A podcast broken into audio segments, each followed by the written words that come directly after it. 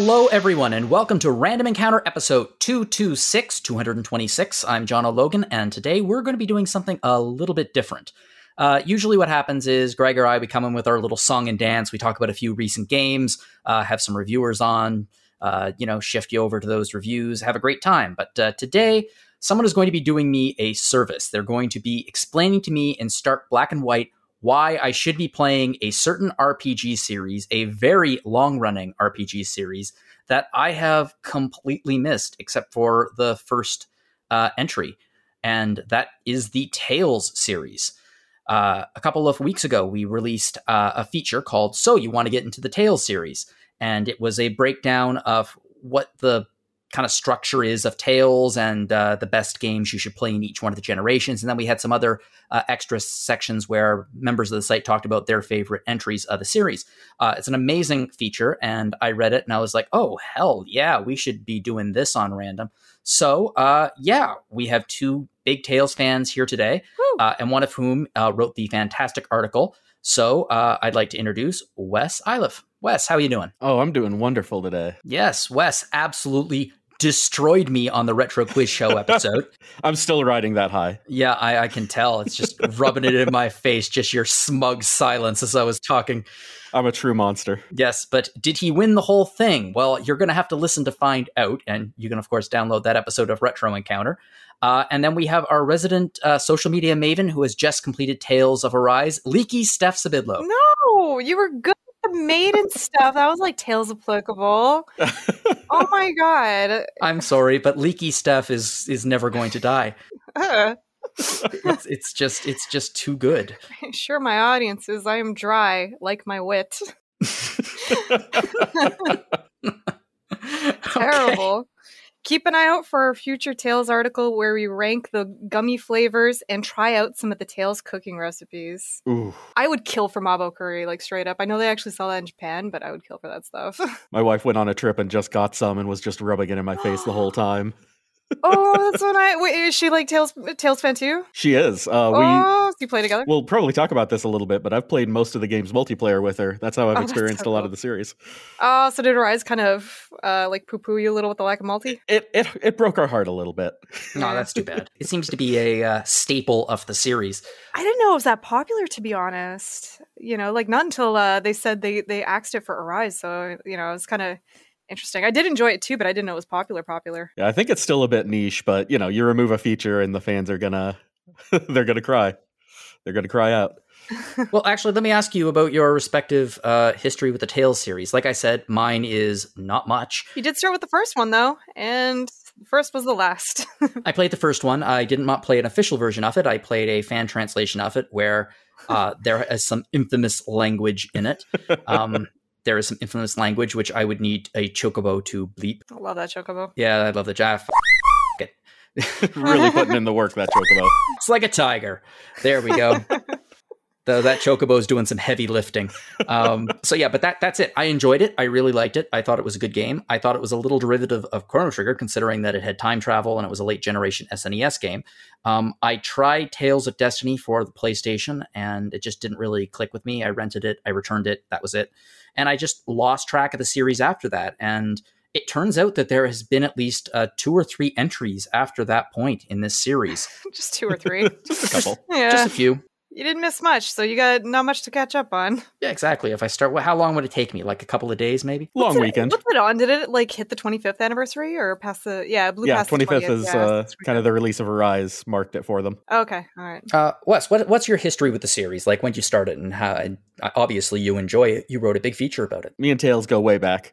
Uh, I, I I actually rented Tales of Destiny, much like you did, and uh, played it a little bit and was like, ah, maybe this isn't for me, and and returned it. But sometime later, I saw the the cover to Tales of Eternia as I was just a little baby weeb, and I saw anime characters on the cover and said, I must have this.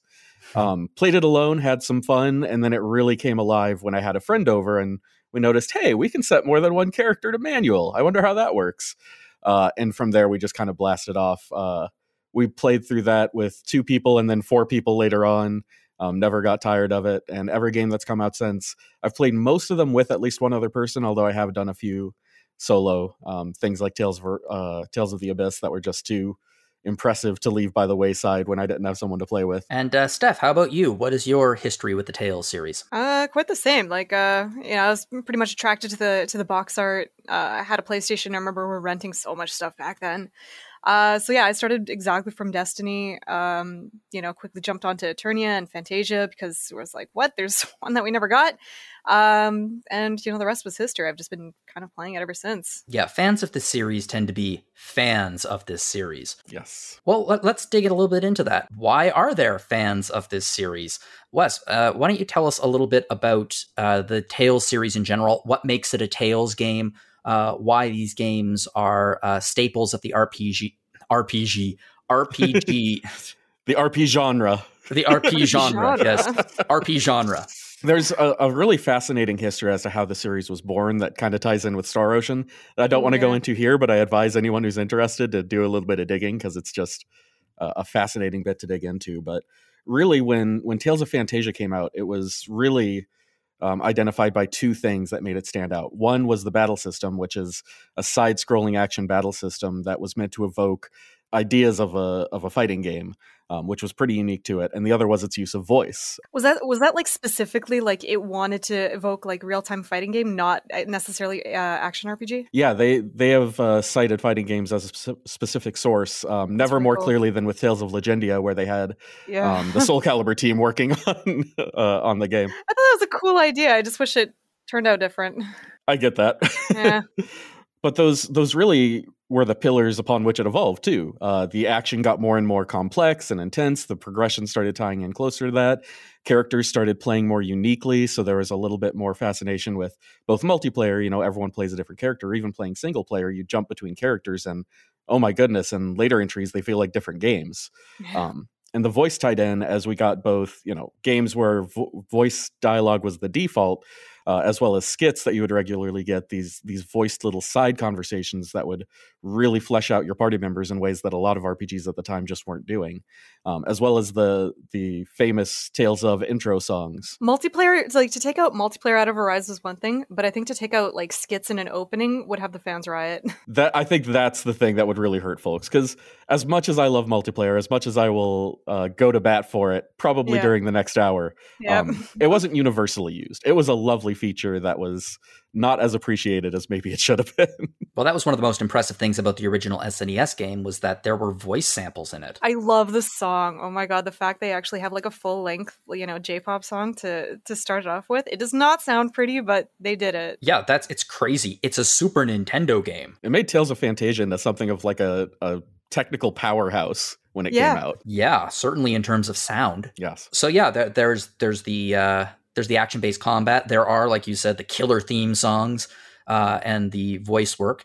Uh, there is also a real focus on character, big time. And I think that their their use of voice really drove that home. It's almost more important than the plot of the game are the characters that you're following along the way, that you're getting in those skits with, that you're doing silly hot springs quests with, as you know the the staple anime style uh, cutscenes go along. It's all about the characters a person's favorite Tales cast is likely their favorite Tales game. Yes. I, I, love that there's like banter between them. I like that there's like usually always a bunch of like cooking skits where you get to know their tastes. Uh, I think one game usually has a skit devoted to if someone's a cat person or a dog person. it's, you know, it's, there's a lot of variety. And so in terms of, you know, they kind of give you skits to update the story, but they also give you just a lot just to flesh out characterizations or just to goof around. The goofy ones are probably some of the most fun, memorable. Absolutely. What are your respective favorite casts? Ooh. uh, there are a lot of good ones. Uh, I know. Ves- Vesperia probably takes the top for me, but it's in a lot of heavy contention. yeah. Um, it plays with moral gray areas in ways that it doesn't fully resolve, which I kind of appreciate.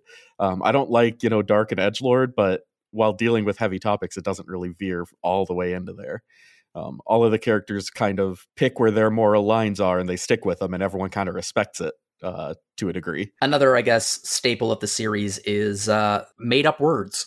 Many made up words, uh, as in tales of blank. Amusingly, you could probably replace like your MacGuffins with almost like the same, like any sort yes. of word. Yeah, a lot of it feels pretty interchangeable. I would kill for a tales of MacGuffin. right? Yeah, just get, get straight to it. Tales of MacGuffins. And it's just like everyone wears a fedora. Oh my god!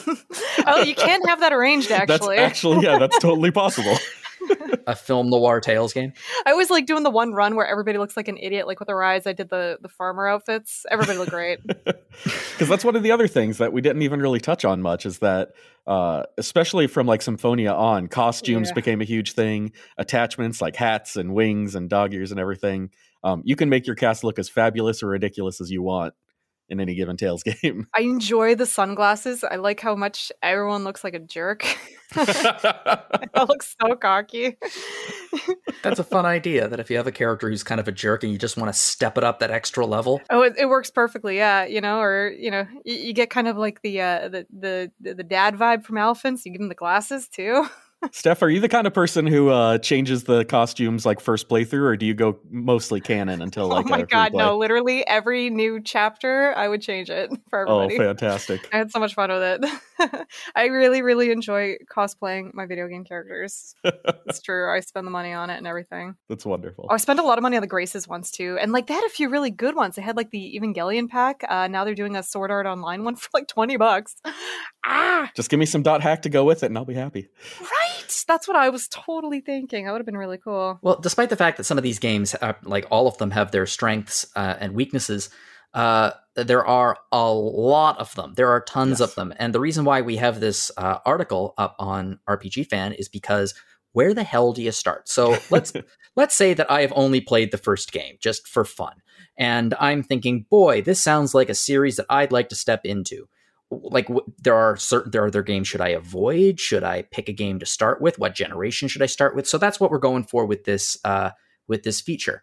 So let's we're gonna go through and we're gonna break them down by generation, just like in the uh, the feature. But so let's let's start with the first generation, Wes. Uh, I guess my first question for you is first generation uh, Tales of Eternia uh, for the PlayStation One. I want to ask you now, wh- why shouldn't I start with Tales of Phantasia? Why should I start with Tales of Eternia instead? So it's always a, a tricky answer because the nice thing about the Tale series is that most of the stories stand alone, or at least stand alone enough that you won't necessarily see the connections um, and you won't miss anything important. Mm. But what Eternia did for me is one, the combat feels so much more fluid, so much more tight than it did in Phantasia and the uh, Tales of Destiny. The switch from like uh, sort of like grid based, you know, tile backgrounds like Destiny and Phantasia to like the hand drawn Oh yeah, backgrounds is so gorgeous. Like it's a perfect beginning PlayStation and end of PlayStation difference. it's it's artistically beautiful. Not to mention that like the design of someone like Reid Hershel is exactly my uh, little heart's desire right there. That's what I want all my JRPG main characters to look like. what about personality where he's like really sleepy and annoyed and just wants to go home and and then in the eleventh hour he's like, okay, let's let's go save the world. Or we gotta we gotta help people now. I mean, that's a pretty relatable, Relatable character, character. really. Yeah. But it, it also, you know, it it introduced a lot more of these like cool staples. It has a little bit of goofiness to it, but not so much that it overshadows the main plot, which is occasionally a danger in some Tales games. Um, it's expansive as well. It's uh, one of the Tales games where you have two full wor- worlds to explore. Um, yeah. and like a lot of Tales games, it hits a halfway point where it feels like the game could be done, but no, you still got a long ways to go. Everything you know is going to get upended. Um, you're you're going to play a lot more, uh, but it focuses on a tighter cast. You've got a few party members, but there's really a core four that you're following for most of the game. So it really helps you. In early Tales games, they never translated the skits, and for a while they would translate the skits but not voice them.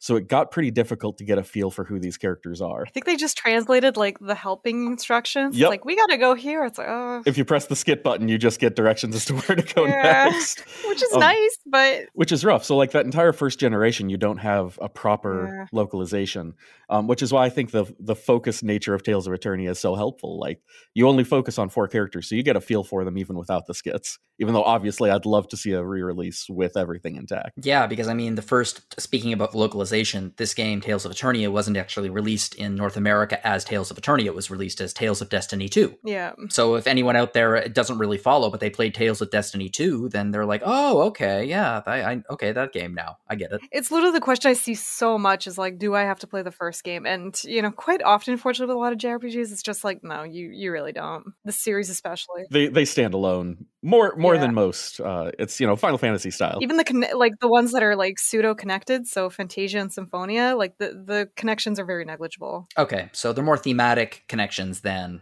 well, very much like Final Fantasy. So, like Final Fantasy, you have chocobos, uh, various spells that you recognize, things like that that carry uh, that carry uh, entry to entry, but characters and world generally does not. Yeah, and and you'll get your Cid type characters, your Wonder Chefs, and and Mhm. what have you. But um, yeah, it's not going to be like, oh my goodness, this character who is vital to the plot. I will only learn about them if I go play, you know, Tales of Legendia. Ten years back. I looked at the graphics of this game, and you're both right. Like the game looks absolutely stunning, uh, especially compared to the first. Like Tales, Tales of Phantasia it looks like a a, a solid late entry Final Fantasy esque kind of it's perfect, yeah. SNES RPG, yeah. SNES RPG, and uh, Tales of Destiny looks like well a, a late era SNES RPG, or like a It very really early- does, yeah. It just looks like a very like an even better SNES game. Yeah, they they did not figure out. Oh, we're on a 32 bit system now. We can do Yeah. some more things. Yeah, Uh, Tales of Destiny 2 or Tales of Eternia, it, it took a very different route than obviously Final Fantasy VII. absolutely. They sort of stuck with that style too. Like there was a bunch of 2D uh, Tales releases after that. Yeah, so many that they refused to give us a lot of them in America because they thought we wouldn't buy 2D Eh. games. They might have been right. I'm not sure. I'm still salty. Well, that's what I was about to say. The funny thing about it is that if you look at like Final Fantasy VII today versus Tales of Eternia, which game looks better? And the answer is clear. It's Tales of Eternia. Tales Yeah. of Eternia is gorgeous. If this was released today, there would be no complaints at all. They'd be like, this is pixel art at its finest. Oh, I love that pixel art aged that well actually. And there are so many cool animations in the game too. Seeing it in action is an entirely different thing because uh, some of the higher level arts and spells are these big, elaborate Yeah. animations, Yeah. including some that are like bespoke. There is a casting for indignation, kind of this big, you know, one of the ultimate spells kind of throughout the series, this big lightning spell. Um, and there's a variant of it when you're fighting a specific hidden boss that you don't have to fight.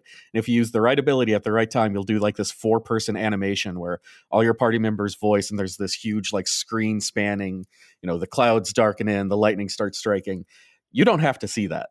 That is completely optional content within optional content, but they put so much care into those animations that like when you see it in action it feels it feels latter day final fantasy flashy They actually do deserve some credit for the like the sort of end of game content stuff, you know, either Yeah. post or end of game. Like they do a lot of it. They tend to go pretty big on that. They really do. Things that feel like, you know, by by any other developer, this should be required content because it's so significant. Hmm. W- One thing I like too, I actually noticed is that like even from early on, even from like Eternia and Destiny, like they actually did a lot of the cameo cameo from previous games, which even having nothing to work with, but they still had like cameo fights in. And I thought that was really cool. You know, this, this like this whole series might not be connected very literally, but I mean they they keep the you know the, thema- the thematic you know visuals and motifs quite alive. yeah, you're gonna be able to go into a, a an arena or something and Oh, fight yeah. Pless like it's gonna happen. So uh, let's say that I wanted to play Tales of Eternia. Where? How do I play it? Or can I? PSP is probably the one the one go to, which is unfortunate. With these older ones, they haven't gotten the re-releases they deserve, but there is a PSP version that isn't too expensive. You can track it down. Did they give it? Did they update the uh, translation, the localization, or is it still lacking? Not at all. Yeah, sadly not. Um, the original is on PS1. It's a lot more expensive to find, um, but you might be able to, you know, track down a used copy. Uh, play it with a multi-tap on your old PlayStation with a bunch of friends. That's that's the real experience. Or worst case, I think you could watch Scott play it on our stream. He has it archived. Yes. Yeah, because he did play the PlayStation One version. Considering the fan base that this series has, I would be surprised if there wasn't some kind of a fan translation, fan restoration hack. No. there's not. Wow, that's surprising. There are so many that they have to translate that there's always one in progress, but they can't get all of them at once. So Ah, That's the thing. Yeah, I think they're more focused on like the untranslated stuff. That's true. Yeah, so like right now, I think there's very big uh, efforts to like get the actual Tales of Destiny 2 translated, which is literally a sequel to Tales of Destiny, and uh, Rebirth, Tales of Rebirth, which never made it over here. huh. which is one that people were very excited for before launch, before they realized we wouldn't get it in the West. They'll announce it any day, right? Right. Keep hope alive. And it never happened. Yeah. I'm glad those days are mostly behind us now. Mostly. Agreed. Um. All right. Well, I mean, SNES and PlayStation eras are my childhood. Uh, my late teenage years uh, and very early 20s, we moved into the second generation. So for this generation, a whole bunch of games came out but the choice that you put down, uh, Wes, was Tales of the Abyss, which is a word. That is an actual word. that is one of few actual words. I knew this one was going to be controversial because Symphonia and Abyss are kind of powerhouses in the series. This was a Mm. this was a good era, and I think it's because Symphonia really earned a lot of the fans. It had a you know the first Yeah. one that had skits translated translated if not voiced. It was a rare RPG on the GameCube, but it was a really good RPG on the GameCube. which are rare, and boy, oh boy, did it need them. That and Skies of Arcadia kept me uh kept my GameCube on for a very long time. Those are really good reasons to turn the GameCube on to boot. but uh, Abyss took the edge for me. One because uh, the story is fascinating. It has one of the Good. best main character growths in any RPG I've ever played. but like even in a series of like very story-driven games and character-driven games, Yes, Abyss blows it out of the water. it's wild. Yeah. I, I would put it at or near the top. Like I, I love Vesperia, but I can't deny what Abyss does so wonderfully. Yeah. If you are looking for that story based RPG, you want that big focus on it, then at least Tales of the Abyss is still pretty easy to get on the 3DS. Yes. Uh, and a pretty optimal version of it because it decreases load times significantly compared to the PS- PS2 version. It makes the world map a little bit less of a stutter fest. Oh, I forgot about that. Yeah. so you say that the main character is kind of a jackass. Oh, he's the Oh. best jackass. Yes, he is. He is a complete idiot. He is a borderline cruel at all times. He he does. He makes the wrong decision at every possible point. He's a spoiled brat. He's a spoiled rich kid, so you even love to hate him. Yeah, Wow. And- okay. and the fact that they managed to make you just absolutely love this character by the end is a trick and a half. yeah.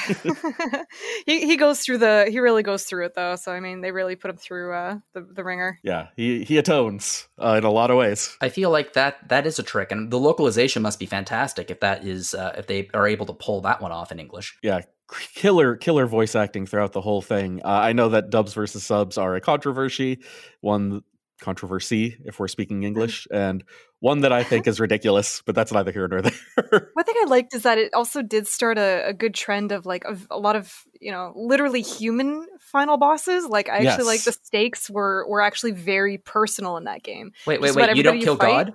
Yeah, you don't actually go out and kill God. Uh, you know, he, he's got his godlike superpower at that point, but I mean, he's very much the same person he always was. Yeah. And they set it out pretty early on that something's either wrong or not good with him, so you actually follow his story pretty closely as well. yeah, the Tale series has a lot of villains that are like, oh, you get their whole life story, you understand Yeah. the path they followed, uh, even if they clearly did the wrong thing at a certain point. You you understand them. I mean, that's what you kind of want from a good villain. You want a villain who, if they made slightly different choices, could be a hero. Absolutely. I I actually really like the fact they've also created a few villains who have absolutely no regrets. Like uh, Yeah. Tales of Symphonia ends very explicitly with a hero, with a villain, sorry, that explicitly wants to be gone because he will not change his mind. Yeah. and I love that. That's pretty dark, and I love it. it gets you a good mix. The, the Tales series always is like surprisingly dark. It takes its dark turns in every single game. yes. Um, some start out very dark, like Tales of Arise, which we'll get to, but oh my god, yeah. I was like, oh my god, this game is, is really killing me right now. Dour. Yeah. the music too is just bum, bum. oh god. yes, accurate. it, it gets nice as soon as you uh, liberate it, uh, you know, ogre battle style. Um, but sorry, I just went liberation. Liberation. Um, and it gets a little bit happier, but um, you know, it, it starts very, very dark. yes. Did it keep it? You'll have to find out. We'll talk about that in a bit. Um, what makes this different? Like, so it has a big generational leap. So it's this is on like PS2, GameCube era. Uh, what what makes it different? Like, what do they do with the graphics? How did Yeah. they how did they overhaul the battle system? Battle system was a big change because with Tales of Symphonia, we saw the transition to 3D models, uh, but it still very much ran on 2D planes. Each character and the enemy they were focusing had their own 2D plane. The enemies moved around in 3D. I was kind of Yeah. jealous. yeah, you feel you feel a little uneven at that point.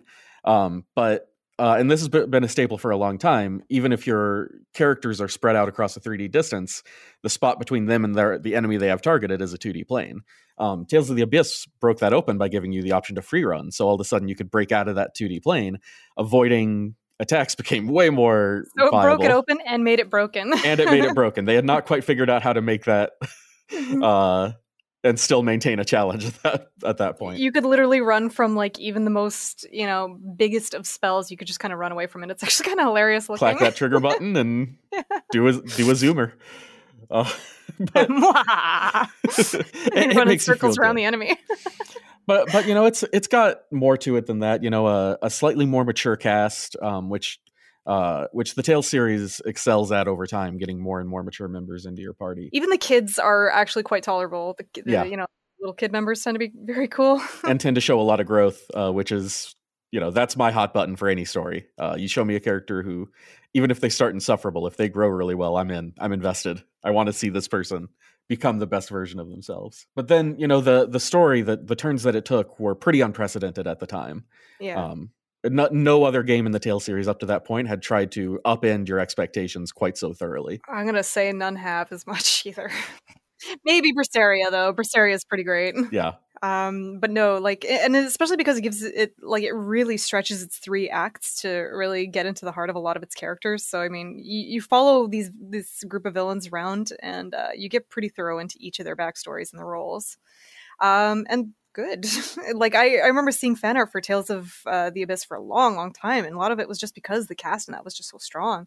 Even the supporting characters uh, between side quests and just how they know the party was a lot of fun. Also, to give away a bit of the goose on this, uh, it has one of my favorite intros of the entire series. In fact, everything on my recommended have just amazing intros for me. So take that as you will. Oh, uh, uh Karma. Yeah, Oh, a yeah, bump of yeah. chicken makes me happy. Yeah, it says this is the first time you actually got the uh, Japanese intro music. Yeah, it was. So it had a guitar riff instead of the the um the vocals, which I feel like was a bit of a downgrade, but it was still recognizably the same song, um, which was an upgrade.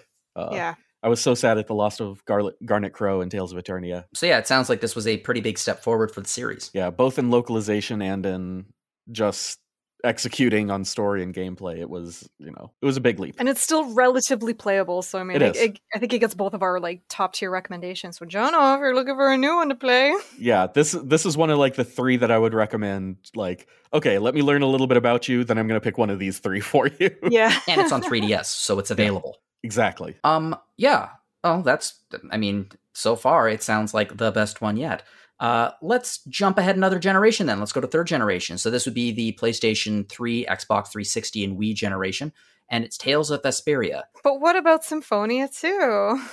Said What no about one. Symphonia 2? I'm not seeing it on the list here, Wes. For the Uh, it might be on the second page, and if it is, it will be prolonged weeping. I might have even wrote, written that one because no one else wanted to. I don't remember.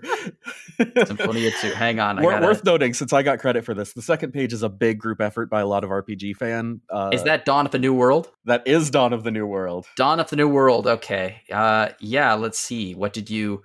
Symphonia, Dawn of the New World, and it is written by Wes. Yes. Yes. Uh, Uh, I, I, I'm just vaguely curious. Tales of the New. Holy cripes! It got a 54 from us. yeah. Ooh, Uh, okay. I don't think I'm going to start with that one. No, I, I would not advise ending with that one either. I believe my final recommendation, I believe my final recommendation was play Tales of Symphonia, and then hold that memory dear and never play Dawn of the New World to to, to muddy that. I was really happy the best ending requirements were super easy, even if super random.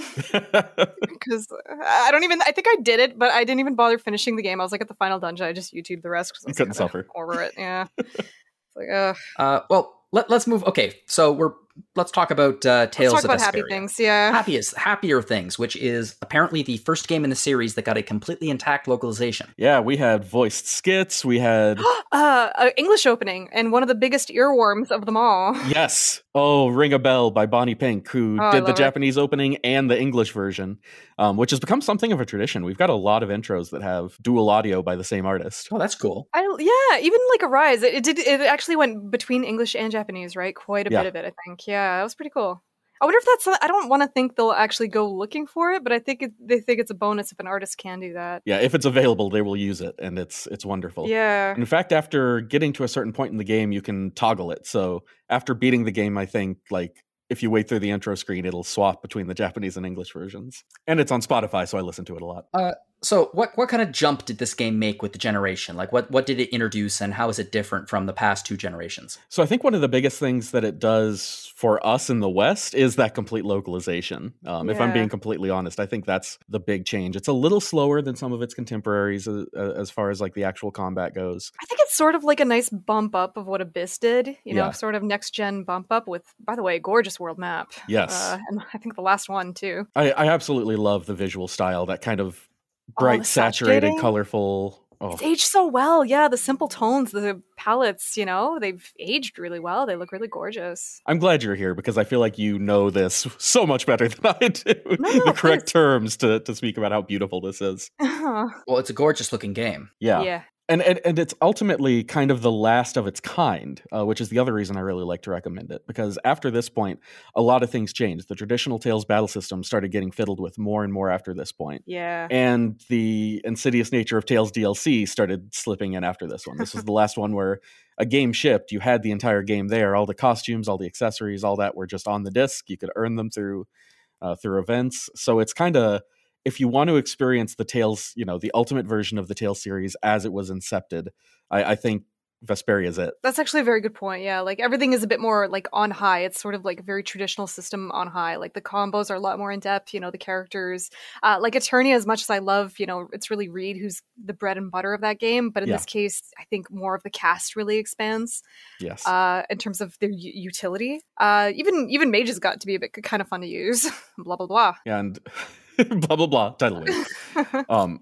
my my wife absolutely loved playing this one with me because there were so many characters that were really interesting to play from yeah. from Judith being really aerial and doing interesting stuff there Yeah. to you know Raven's bow and kind of combination healing and offense.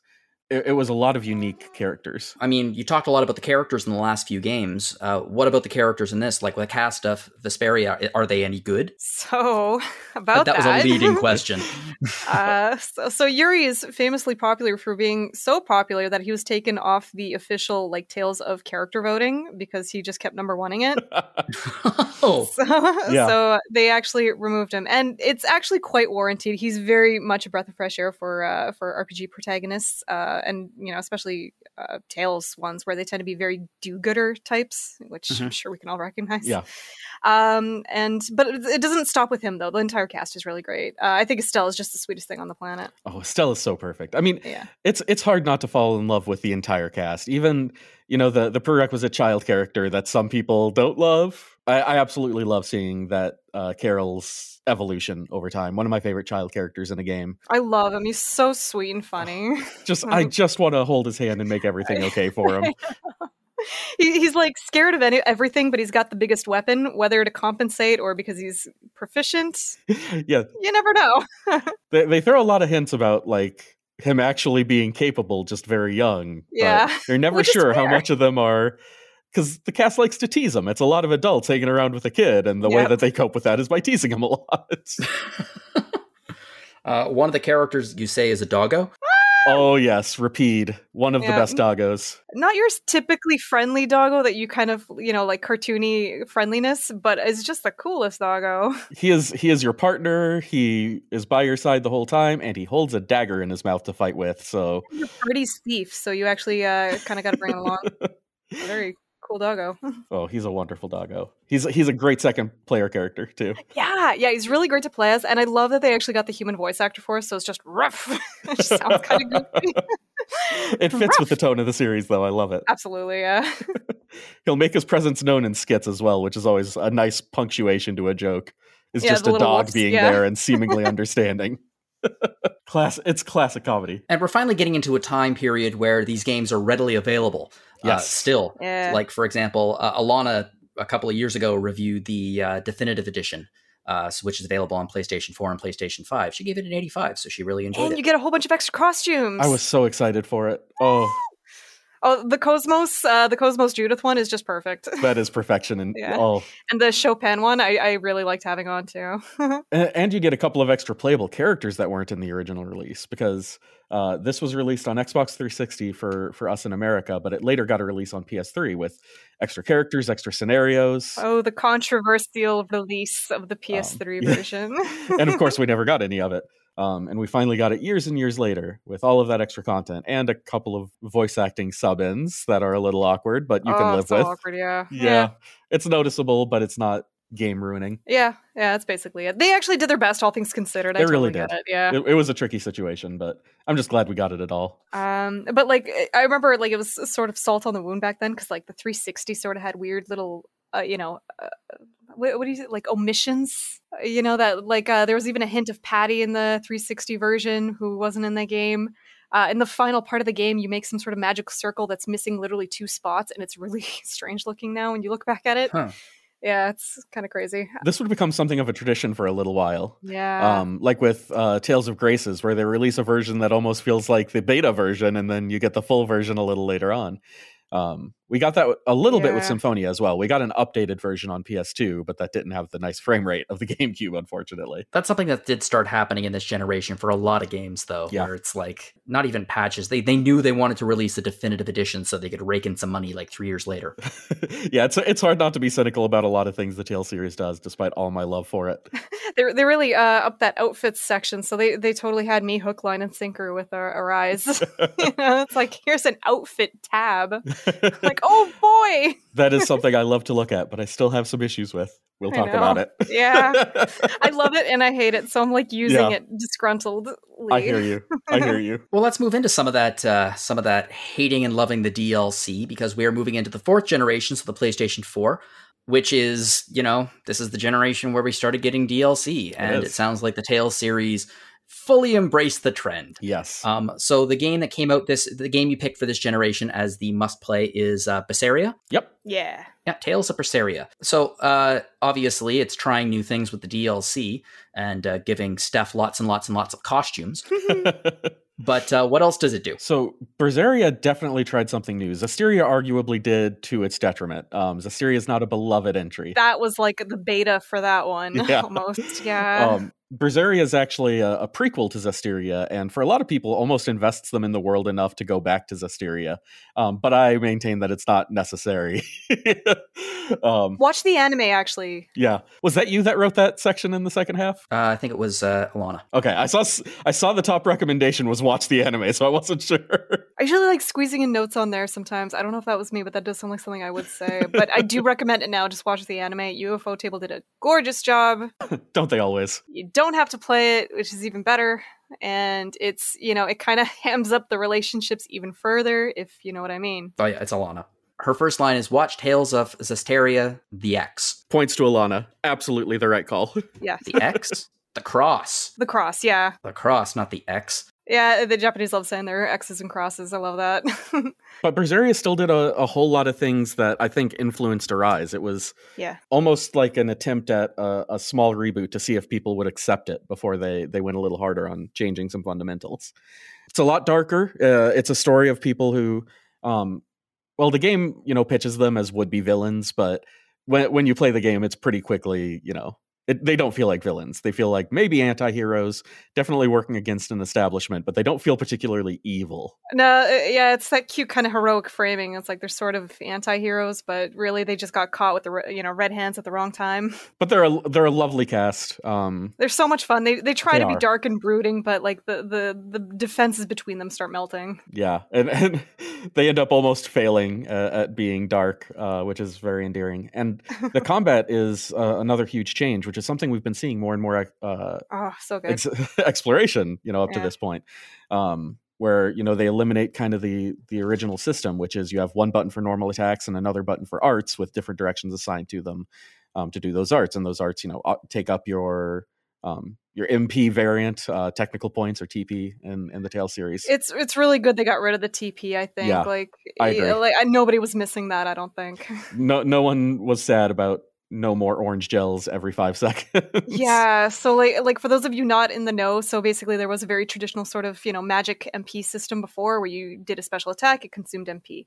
But nowadays the games are kind of going on to CC, which is like a, a thing, you know, like a counter that you take away the points from, but the points charge back. You just can't spam stuff now. the reason that was sometimes kind of a rough fit for the Tail series is that, like I said, they take a lot of inspiration from fighting games. Yeah. And imagine if you had an MP bar with Ryu, and every time you did a Hadouken, it ticked down a little bit, and on the contrary, you imagine just you're left punching at the end. You've used all your fireballs and missed. now we're just punching and kicking each other. and, and it's sometimes worse because physical characters also use that TP for their, you know, nice physical attacks. So Yeah. if you wanted to do anything but the basic combo, you better be stocked up on orange gels and uh, get comfy because traditionally the Tail series has a max consumable number of 15. So Oh, you're going to be doing some runs. yeah, you're just recharging your stock supply every time, which eh, not as much fun. Yeah, it's it's not like it doesn't derail the series, but it's busy work you don't need. yeah. So it got rid of them. Yes. Um it, it got rid of them completely, which had not been done in many games before that, as well as furthering that idea of making each character feel unique by giving them, uh, I believe they're called burst attacks, the the R two attack, um, where each character has this unique attack that feeds into like their basic combos and feeds into how they operate, you know, moment to moment on the battlefield. Something they just only expanded on in Arise too. Yeah, it, Arise really kicked that up to 11 which i like you know like uh, abyss Yeah. was already really good at the small party but varied but like i like that this gives them unique actions each now. Agreed and you know it's a gorgeous game. We say this about every time uh, and we should. They, they've really done the whole like anime graphics thing into perfection. Yeah. Yeah, it looks wonderful. Alana really enjoyed it too. She gave it an 87. it also backtracked. I was so excited because it felt like it was backtracking some of the dlc practices before as there were a lot more costumes in the game that you could just unlock. There were still dlc ones but that's a big part of the game to me. The jacketless outfit is like the coolest smallest Yes. thing you know? I just thought it was such a nice little neat feature and that was like that was the drawing point back in the days of like symphonia is i want to do this quest and unlock a cool hat. That will make me feel fulfilled inside. I like fashion. This is this is what i'm about. And then my party of do-gooders is all wearing sunglasses and like yo what do you need help with? We're here. Trying to be edgy. I love it. Um, unfortunately, they would not continue in that direction. They would, you know, kind of roll right on back to the the DLC. But i like the attachments though. So there's that distinction between the attachments the attachments. are, yeah, yeah that's kind of cool that was a nice change. Um, so that you can just put like sunglasses on a normal costume instead of, you know, everything is tied together with one one equipable. even like changing you know the ha- the hairstyle and the you know the hairstyle Yeah. apart from the other stuff yeah You get a lot more control. It sounds like they, uh, I guess, I guess they uh, simplified quite a few things for this particular one. Yes, Did that make it more accessible to casuals? I don't. I don't think the ca- the games have often struggled uh, with accessibility. Um, Graces No. had some complex combat, but no matter which game you're playing, if you're playing on normal, you can usually make it happen. But Okay. it did definitely the inputs are a little bit more simplistic and I, I know this one might be a controversial take but for my mind maybe a little bit too much i felt like i could button mash through the whole game and I, it was hard to get invigorated unless i was hitting those burst attacks and like okay now i can pull out my giant demon arm and things feel a little bit more interesting but Mhm. i would quickly revert back to like using the same combos because they were effective. But th- that doesn't mean it's not moment to moment fun. Um I, I i just think that they definitely took the t- the right route when evolving it after this game. I will say this the games do evolve very nicely from one another. Yeah, they take lessons from their previous games so well. uh, none more than arise i swear. Well, from what you just said, this so many of the systems that are in this game evolve, and we've actually reached the end of the first part of your feature. Uh, the second part goes into some of the other individual games, focusing on uh, various members of the RPGFan uh, staff, commenting on them. But I would like to jump ahead to the current game that is making some waves. It's still making some waves. Uh, we still have various people on staff who are playing it. Some have just started it, and that is Tales of Arise.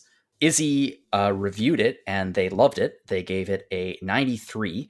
Um, and also they they turned in that was a that was an interesting it was an interesting process because there were some trailers uh, there were some uh, previews and stuff like that too. So uh, yeah, the game is everyone really really really likes it. So tell us tell us, as Steph, as someone who has just finished the game, why do people really really like it? uh it is probably literally one of the most beautiful jrpgs ever like it is such a gorgeous looking game i love just how good the models look how good the environments look they they took a risk on a filter but i actually think it you know kind of adds a unique kind of detail and you know anime-ness to it i guess because it looks kind of a bit more drawn um but it's just stunning. Um the battle system is super duper deep. It's a lot of fun. It's very chaotic.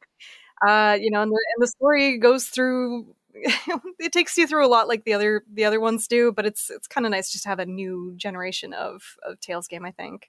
Because as much as i love just about everything here i mean this some of the story beats are a little bit familiar so this isn't like the first game with fantasy racism or Yeah. the third even with a dual planet thing but it still does a lot of what it does very well It was a long break between uh, the last game and this one. They were they took up what was it five, years? yeah i think so it's pretty long for the Tail series. yeah we literally jumped from like the 20th anniversary to the 25th anniversary Aside from a few mobile games peppered in there, that's For mainline games, that's a that's a big break. yes, that's a big break. but it sounds like it was well worth the wait. It almost feels like a shift. Um, in a lot of ways, you know, people have considered this something of a reboot, and that's not necessarily wrong, even though it still keeps the foundation of Tales alive.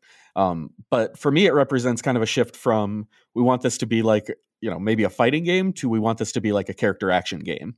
Uh, we want to give you like Devil May Cry vibes without having you uh, need the expertise required to excel at Devil Devil May Cry. Um, all of a sudden, you're doing juggles, you're doing these complex combos, you're weaving in different characters' attacks with your own. Um, and it's giving you a palpable outcome on on how the battle goes. And unfortunately, you're doing that completely by yourself because there is no multiplayer. Breaking my heart, breaking my heart every time. It it was the worst when my wife would come down and, and look at it because it just oh, looked so looks good. nice. It looked so good. Oh, I want to play as that character because this is probably the most unique each character has felt. yeah. Playing as Shionne, the the healer in this game, felt like unlike anything I'd ever played in a in a Tales game before. The combat medic, you know, she heals, but she kills.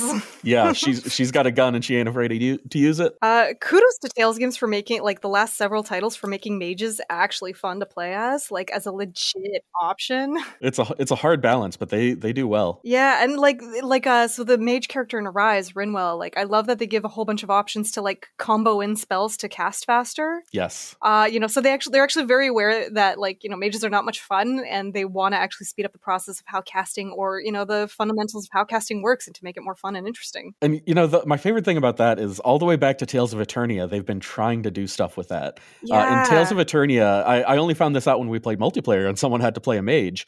There are little um, directional button presses down on your character's portrait when you're casting as a as a mage, and if you you know match those correctly, uh, it'll cast faster. You'll you'll cast faster. So they they were trying to incentivize playing as a mage being a more entertaining.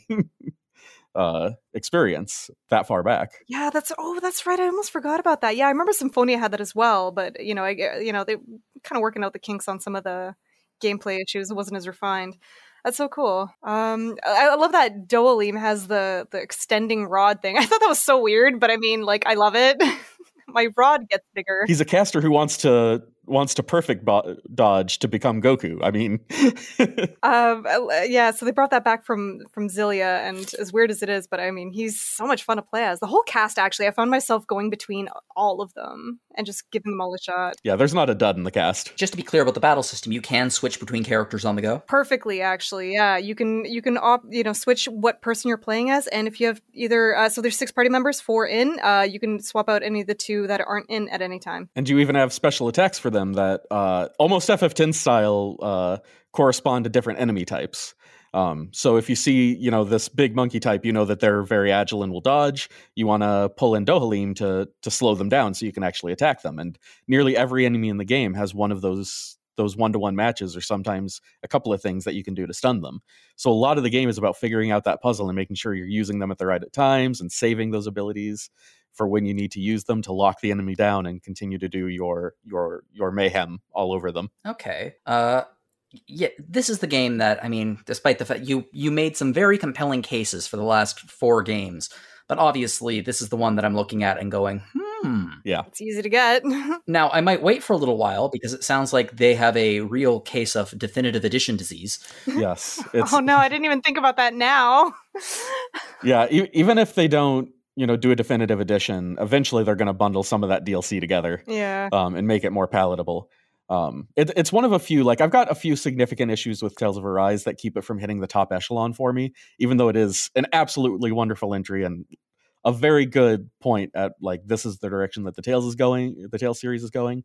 I'm okay with this a few yeah a few minor technicalities and foibles i think yeah, Yeah. I, I actually feel what you're saying and you know I, I like that we kind of agree we both came in at the series at the same time so we got Yeah. literally all of them kind of in mind Yeah. um but it's still very very good and i really don't think anybody should pass it up and it's it's breaking sales records for the series so uh, if you have any fomo here is where i will appeal to that fomo to get you to play this game And also, chances are, because it's doing extremely, extremely well, you probably won't need to wait five years for the next entry in the series. yeah, I think they're going to fast track more. Um, but this, you know, this was seen internally as kind of something of a reboot. There's, you know, some new staff on board. They they took inspiration from a lot of different games, including, uh, and this might seem like a meme or a joke, but uh, in interviews they've specifically cited inspiration from Dark Souls uh, throughout this.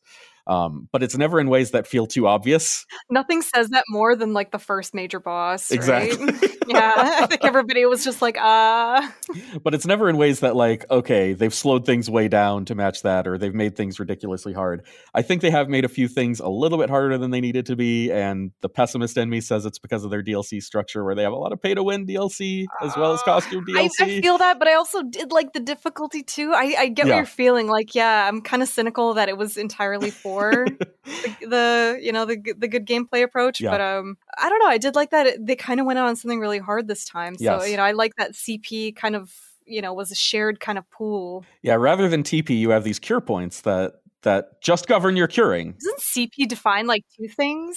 yeah it's it's curing and field actions and that's what limits how long you can go out delving is you know you have to you have to decide oh do i want to use this field action that'll get me to another item or do i want to delve a little deeper by being able to cure three more times yeah. Do you think that they're going to be coming out with uh, the Tales style of you know releasing a brand new game in the series with new world, new characters, or they release a uh, direct sequel to this, like a, a Rise of the New World? Yeah, I was actually wondering about that myself. I really want to know what you thought, uh, Wes. if i were to bet with with how this this game ends i think there's room for a sequel but yeah. i suspect that they would probably do a new game yeah. Um, they wrap up a lot of the the biggest things hanging over their heads pretty nicely. I could see like a far off sequel, like Yeah. you know, non directly related one, Almost like the Symphonia to the Fantasia or something, but but less.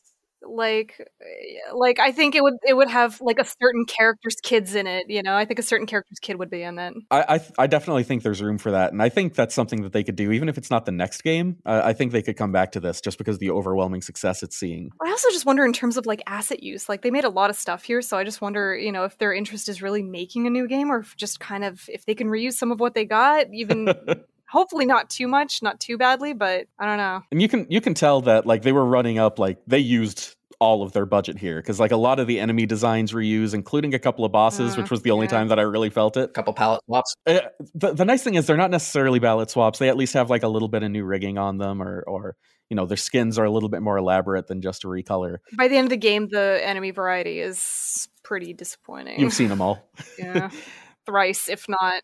the one thing i'll say in its defense is that it does play into that ff10 style you need to know at a glance what type of enemy this is It's true. but that might be me being kinder to the game and not and not necessarily and, and like I do think it's a lot of work. Like uh, you know, I don't want to judge how much work this is. Like Yes, same with absolutely. like the uh the the secret dungeon which you know all these tales games have. I thought they had a really cool one in their hands with this one but a lot of them are just kind of asset reuse. Yes. Uh, and like i was so happy at first but then it kind of took the wind out of my sails when you know you just went to the forest area. That's one of those where i'm going to be revisiting the post game content a little later when i've had a little bit of a break i think. Oh yeah.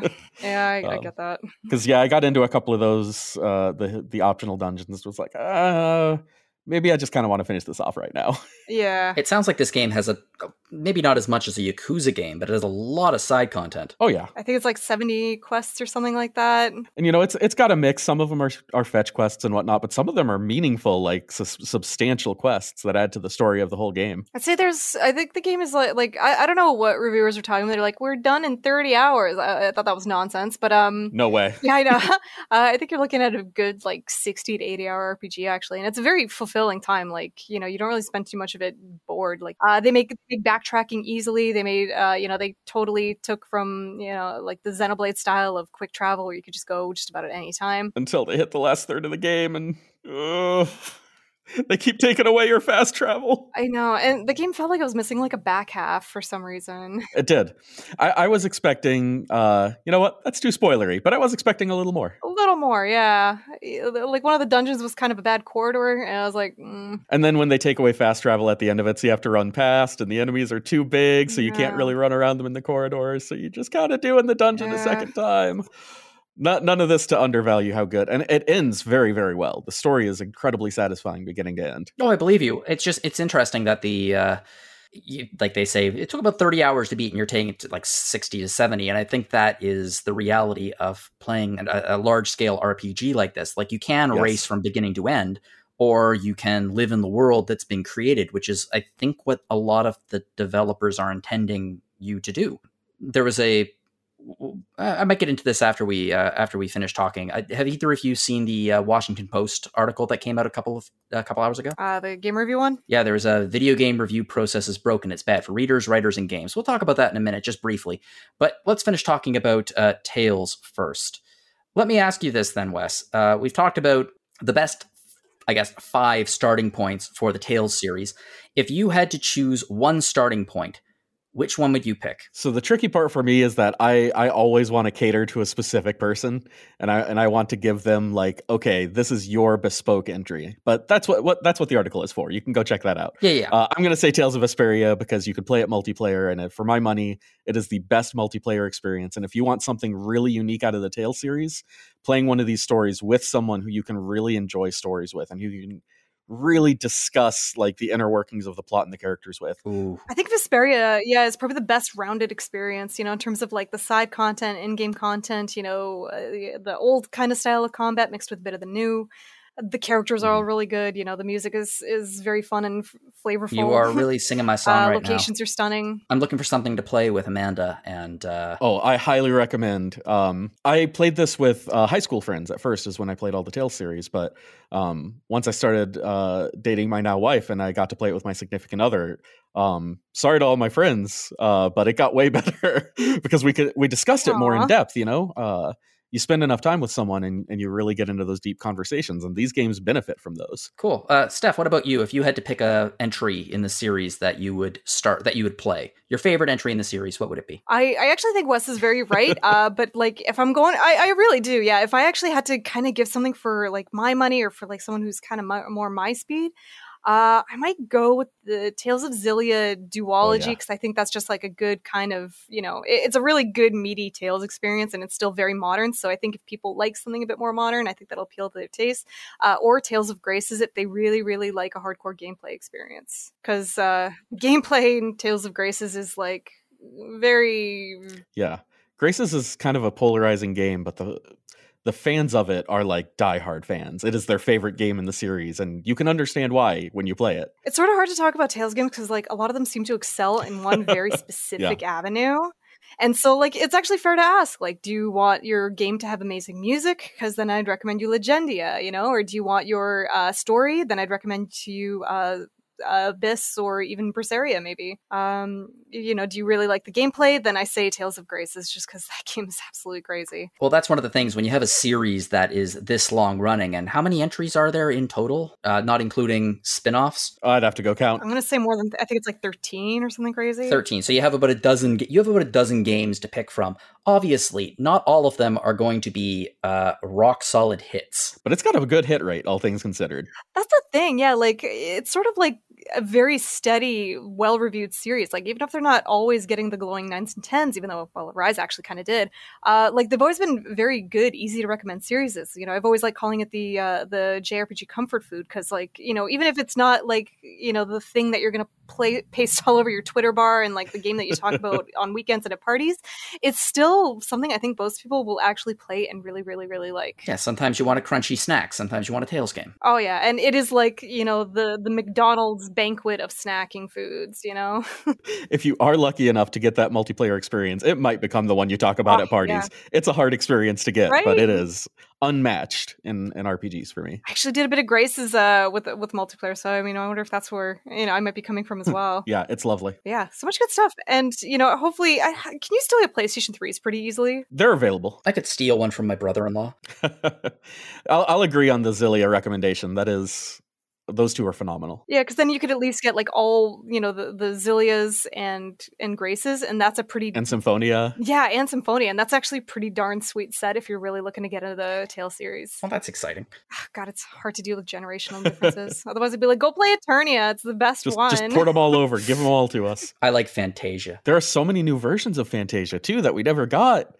We need them. I, I think a lot of fans want them to just rip the band-aid off and remake it one more Yeah. time.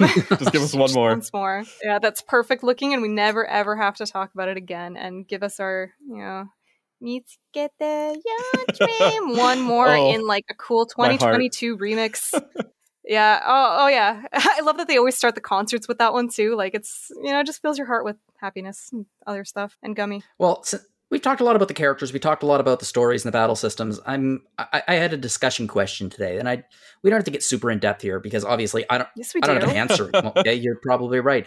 I don't have an answer to this because I played the first one like two decades ago.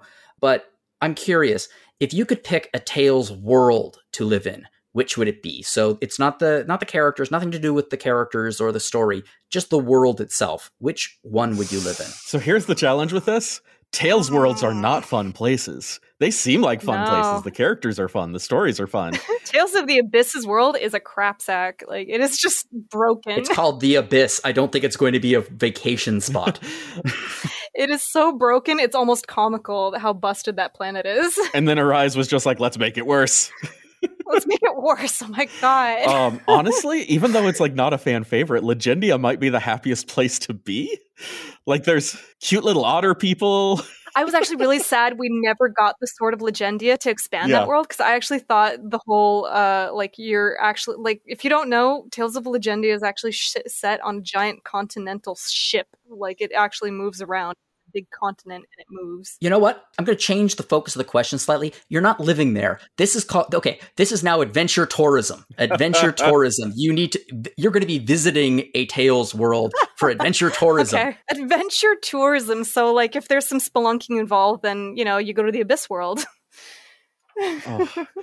Is is it wrong to say uh, Vesperia just for that one town with a giant blooming tree in the center? Just because I want to see that place. Oh, I know.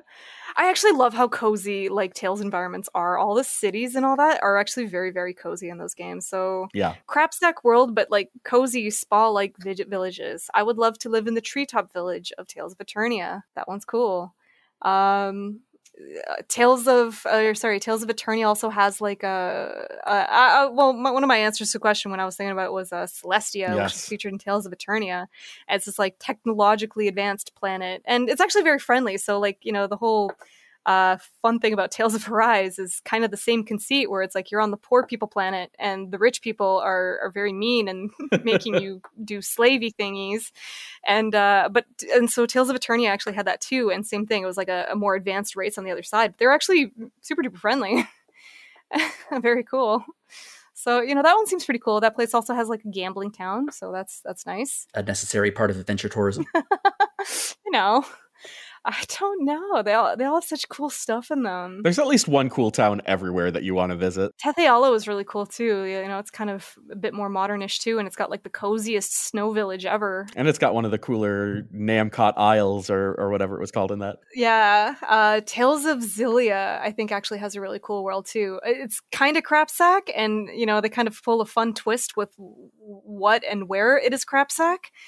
Um, but I actually really like I really like Olympios. That place is really cool. Uh, yeah, I don't want to get into it in case of spoilers, but like I, I the Xillia world is actually really cool, and I thought the whole spirit climb thing, where it's like the eternal village of night, and you know, and then you have where Jude lives, where it's like constantly nighttime but daytime, is really really cool. So lots of tourism spots. Yeah. There's a lot of tourism. spots. yeah, you know what? And see, that's a big thing about the Tales series is that it's kind of just great fantasy. There's just so much cool stuff to see, you know, and they always kind of landmark these places in the openings. So it's really cool to see what they do with it. Bring a camera, see them all, play all the games. I know, it's so hard to recommend. Who knows? Maybe they'll release, a like a, a Pokemon Snap style spin-off for it. Just let us see all the pretties. Honestly, do it. I would buy it like a sucker. well, uh, thank you both for talking about uh, Tales because that was, you know, actually very illumi- illuminating for me. Jonah's going to take a new time off and he's going to play some Tales. Uh, well, I am, but I think the next game I'm going to be playing is actually Undertales. Um, oh, can we do a, a podcast on that? uh, I think it's a little bit old, but I probably, if from everything I've heard about it, I'll probably rave about it. but you're. We can also talk about Deltarune. I'm thinking about it because we don't have a review of Deltarune yet. So I'm like, if I play Tales, I could probably play Deltarune 1 and 2 too. Because I understand why we didn't do it at the time because it was Deltarune Chapter 1. And we're probably thinking, Yeah. well, you know, Deltarune Chapter 2 will be out. We'll, we'll, we'll review it when they all come out. And three years yeah, later. exactly. Um, but uh, yeah, so uh, this is this seriously is a series that I'm looking at, especially because of the multiplayer aspect. And I I have been looking for a game to play with Amanda uh, lately, and this seems like it might be a really interesting choice for that. Um, before we go, I just wanted to mention a uh, an, an, article that appeared on the Washington Post yesterday. Uh, this is the this is October thirteenth, and it is called uh, "The Video Game Review Process is Broken. It's Bad for Readers, Writers, and Games." And it's a really really interesting article. I'll put the link to it in uh, the show notes. I don't think you I mean, I, I, don't think you'll have to hit a paywall unless you are really into the Washington Post and like gobble up all of your free articles constantly. Um, and it's just talking about uh, some of the limits that are put on reviewers just in terms of time. Like you get a game a couple of weeks ahead of time and you have to plow through it. And it's it's very much like you said, which was 30 hours is enough time maybe to get through the main quest of Arise, but it's certainly not enough to get through the game as the all of the experiences the game offer. And that's one thing that we, I know that anyone listening to this probably knows, but RPGFan, we never review a game that we don't finish, with with certain exceptions, like if the game is broken or like crashes in the final dungeon or something like that. That's different. But we always put the effort in to complete the game and to see as much of it as we can because uh, obviously you're looking at the overall experience. And this is a very interesting article because it talks a lot about uh, embargoes. And uh, I think it's a side that a lot of people don't see of the video game review industry and some of the reason why a lot of reviews are written the way they are. So I highly recommend it. If you haven't read it yet, do. Uh, have either of you read it already? Oh yeah. What do you What do you make of it? I think it raises a lot of points that I've been thinking about since before I was writing much for games. Uh, mm-hmm. But it mm-hmm. puts it in a in a very good way, in a holistic way that makes it apparent how much it affects every step of the process, which is something maybe we're we're missing so often. Uh, there can be a, a lot of uh, let's say negative reactions to reviews, positive, negative, no. anything in between. Um, I know this is a shocker. Uh, sit down, Steph. Have you ever had to deal with any negativity on social media about about reviews? Oh my god. just feeling uh, faint from this uh, revelation. I, I'm, I'm assuming. I, am on board with that article just because just the way people talk when they talk about reviews, like it's not really right. Like people want objective viewpoints, and it's like just at the outset, I'm just like, what even is that though? It's an opinion piece. Like reviews are by definition. reviews are just by somebody who can write really good and is probably very likely passionate about the game everybody's everybody's opinion on a game is a is, everybody's review of a game is just an opinion. I mean, yours, mine, it didn't matter. And you know, people want some sort of like certification that we have the legitest review of them all. Yeah, and we all we all want clicks. We all want people to read our stuff. Um my personal philosophy of reviewing is that especially with video games, games are expensive. They're very expensive. Yeah. And you need you don't need someone to tell you it's good or bad, but reviewers will give you a barometer whether or not you should be able to afford this. Because if you only play like one or two games a year, uh, you're spending like seventy dollars or eighty dollars on each one, depending on whether or not you live in Canada. Um, you it, it, you want to make sure that at the very least it is not broken. Uh, it is going to offer an interesting experience, maybe a varied experience, um, and it can be very very tricky to put together a review that accurately reflects all of the content in a game, especially in the time limits that we're given. And I was thinking about it, there's really the only other form of quote unquote art that I can think of uh, that takes as long as a like an RPG, for example, to absorb is maybe a book. Mm-hmm. And like yeah. a publisher would never give a book reviewer a 500 page book two days before embargo yeah. because they know that the person wouldn't be able to finish it. And unfortunately, this is the reality that a lot of reviewers uh, are faced with. And they are like RPGFan has our completion uh, policy, but some other sites don't have that because they are, you know, they're in a slightly different business than we are. And they have to come out with the reviews. So someone will have to play that game in two days, possibly not sleeping and then they're going to have to write it as well and it can be anywhere from a thousand to a five thousand word review and that it's going to damage uh, the content of that piece and the the view that they give of that game is not going to be as complete as it should be. Now, there's a lot to say about like this is not necessarily the fault of video game developers or or marketing agencies or publicity either. Like you know they send out the game when they get the game. Probably the thing that makes me saddest is like how often at the end of the day it's really the score people are looking yeah. at yeah. you know? So like you do all of this work all of this fuss and uh, you know people are just looking for that final grade and think what? 70 this felt more like an 80 i'm like yeah and again it's it's it's a it's not it's not definitive. Like scores Yeah. words it's it's the opinion. I have games that i adore that are not uh quote unquote editor's choices but Yeah. they are games that i treasure um i don't think i gave a yakuza game above an 80 until like a dragon and i adore the yakuza series so yeah it, it depends on the game it depends on the person it depends on how long they have to play the game so much you know it depends if you got into the tales series from day one or if you got Exactly. in you know in 2015 we all come into our gaming uh our gaming preferences with a lot of history behind us and that will impact how we absorb a game. Yeah. And the way that you or wes will play a tales game is going to be considerably different from the way that i play it. What what I like most that spoke to that in the article was where uh, the author talked about there being kind of two schools of thought as to what a review is for, whether Mm. it's for a purchase or whether it's um, you know almost something more. You know, you're looking for a unique viewpoint. You're looking to uh, offer something almost Yeah. more transformative. And I tend to enjoy the latter, but you cannot do that on a review timeline. no On, on embargo, you cannot make a, like a nice transformative uh, review. that's why like uh like video game analysis is sort of Yeah. taken off in a way you know because or these kind of long form reviews on youtube especially after Mhm. the fact month after the fact i actually think they're great too so i mean i'm not even complaining if that's if that's what it is it's one of the reasons why i really like retro reviews for example audra uh, released a chrono trigger review a couple Yes. of months ago a retro review um she had never played chrono trigger before and Ooh. I mean, obviously, we blew past the embargo on that one, but only about two decades it's okay but uh, she was able to approach Chrono Trigger in a way that I don't think I certainly would not cap- be capable of approaching Chrono Trigger because I played it on day one and have played it continuously since. Um, incidentally, she still friggin' loved it because it's Yeah. Chrono Trigger for God's sake but Yeah. she was able to provide a perspective on it that I had never read before, and I really like. I really like retro reviews, and I think that YouTube provides a lot of that too. Um, there are a lot of uh, a lot of people on YouTube that provide um, amazing, amazing reviews of both current games and retro games.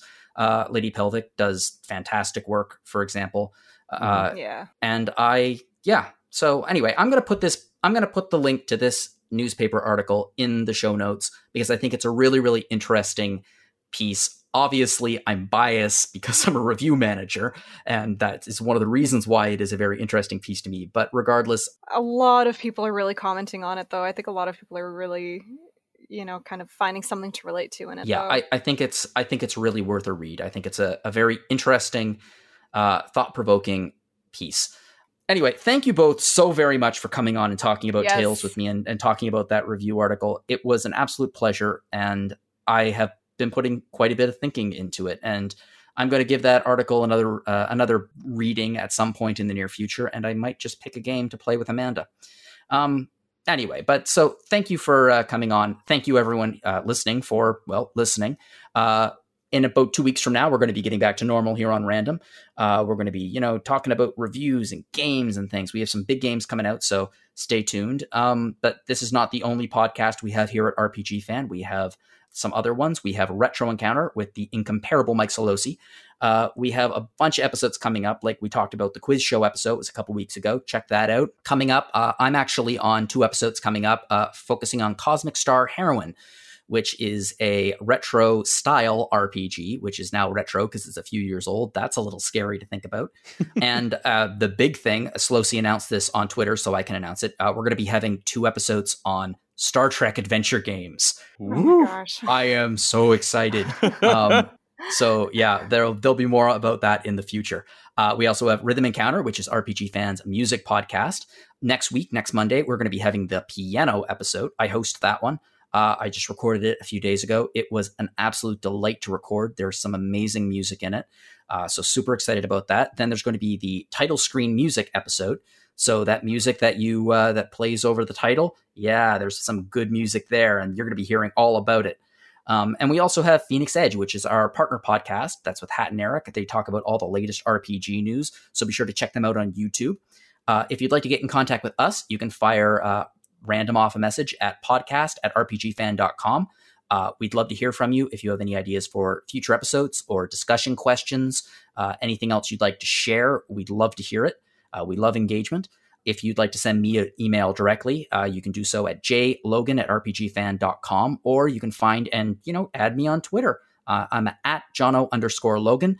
I would love to add you on Twitter, so just uh, give me a give me a follow on there, and we'll see what happens. But let's talk about some of the other uh, the other people on this podcast. Uh, Wes, where can we find you online? Uh, your best bet is to find me on Twitter at Wes Iliff. Uh, I always got a lot of pies in the oven, so if you want to see what's going on, there's always something popping up. See, you can pie. How can you beat that? Like cherry, blueberry, apple, so many different. Nice little of bit of pecan. Pie. Yeah. Oh, yes. Oh, oh, I, I want to follow you for that. um, and uh, Steph, where can we find you on uh, all of the social medias? You can find me at Dice SMS just about everywhere. Uh, I I I usually do deal in images and pictures, and I draw lots of pictures. And sometimes I draw pictures and fan arts of uh, RPGs and other video games. So if you like pictures, art, uh, I usually like sharing dorky video game things too. And these days I've been drawing for video games. So come follow me at Dice SMS. Well, actually, why don't we give you a little shout out there because uh, your artwork actually made an appearance on a Kickstarter, I believe, wasn't it? It's true. Yeah. Yeah. Actually, uh, yeah, right now we have a Kickstarter game going right now. It's called uh, Shrines Legacy. It's a two player co op RPG. So, Jono, uh, we're totally oh, speaking hey. your language uh, in several months. Uh, but yeah, it's a two player uh, action uh, co op game. Uh, it looks a lot like um, I think it looks a lot like Illusion of Gaia and Secret of Mana. So I think fans of those will probably be pretty satisfied with it. Check it out if you want, or just check me out at Dice SMS. I got the links to it there. Um, or you know, whatever. Shoot me a message. I know dear fans. Well, thank you both very much for being here. Really appreciate it. Yeah, it was so yeah. much fun. I love talking tales. Yeah, talking time. tales. And Wes, it was such a great article. I didn't I didn't have a chance to pop, pop in with that. I've been so busy lately, but like it was a great article. Oh, thank you so much. And if you want to check out that article, the link will be in the show notes. So uh, thank you very much for joining us. We'll be back in two weeks with random, and until then, you have yourself a wonderful time playing your games.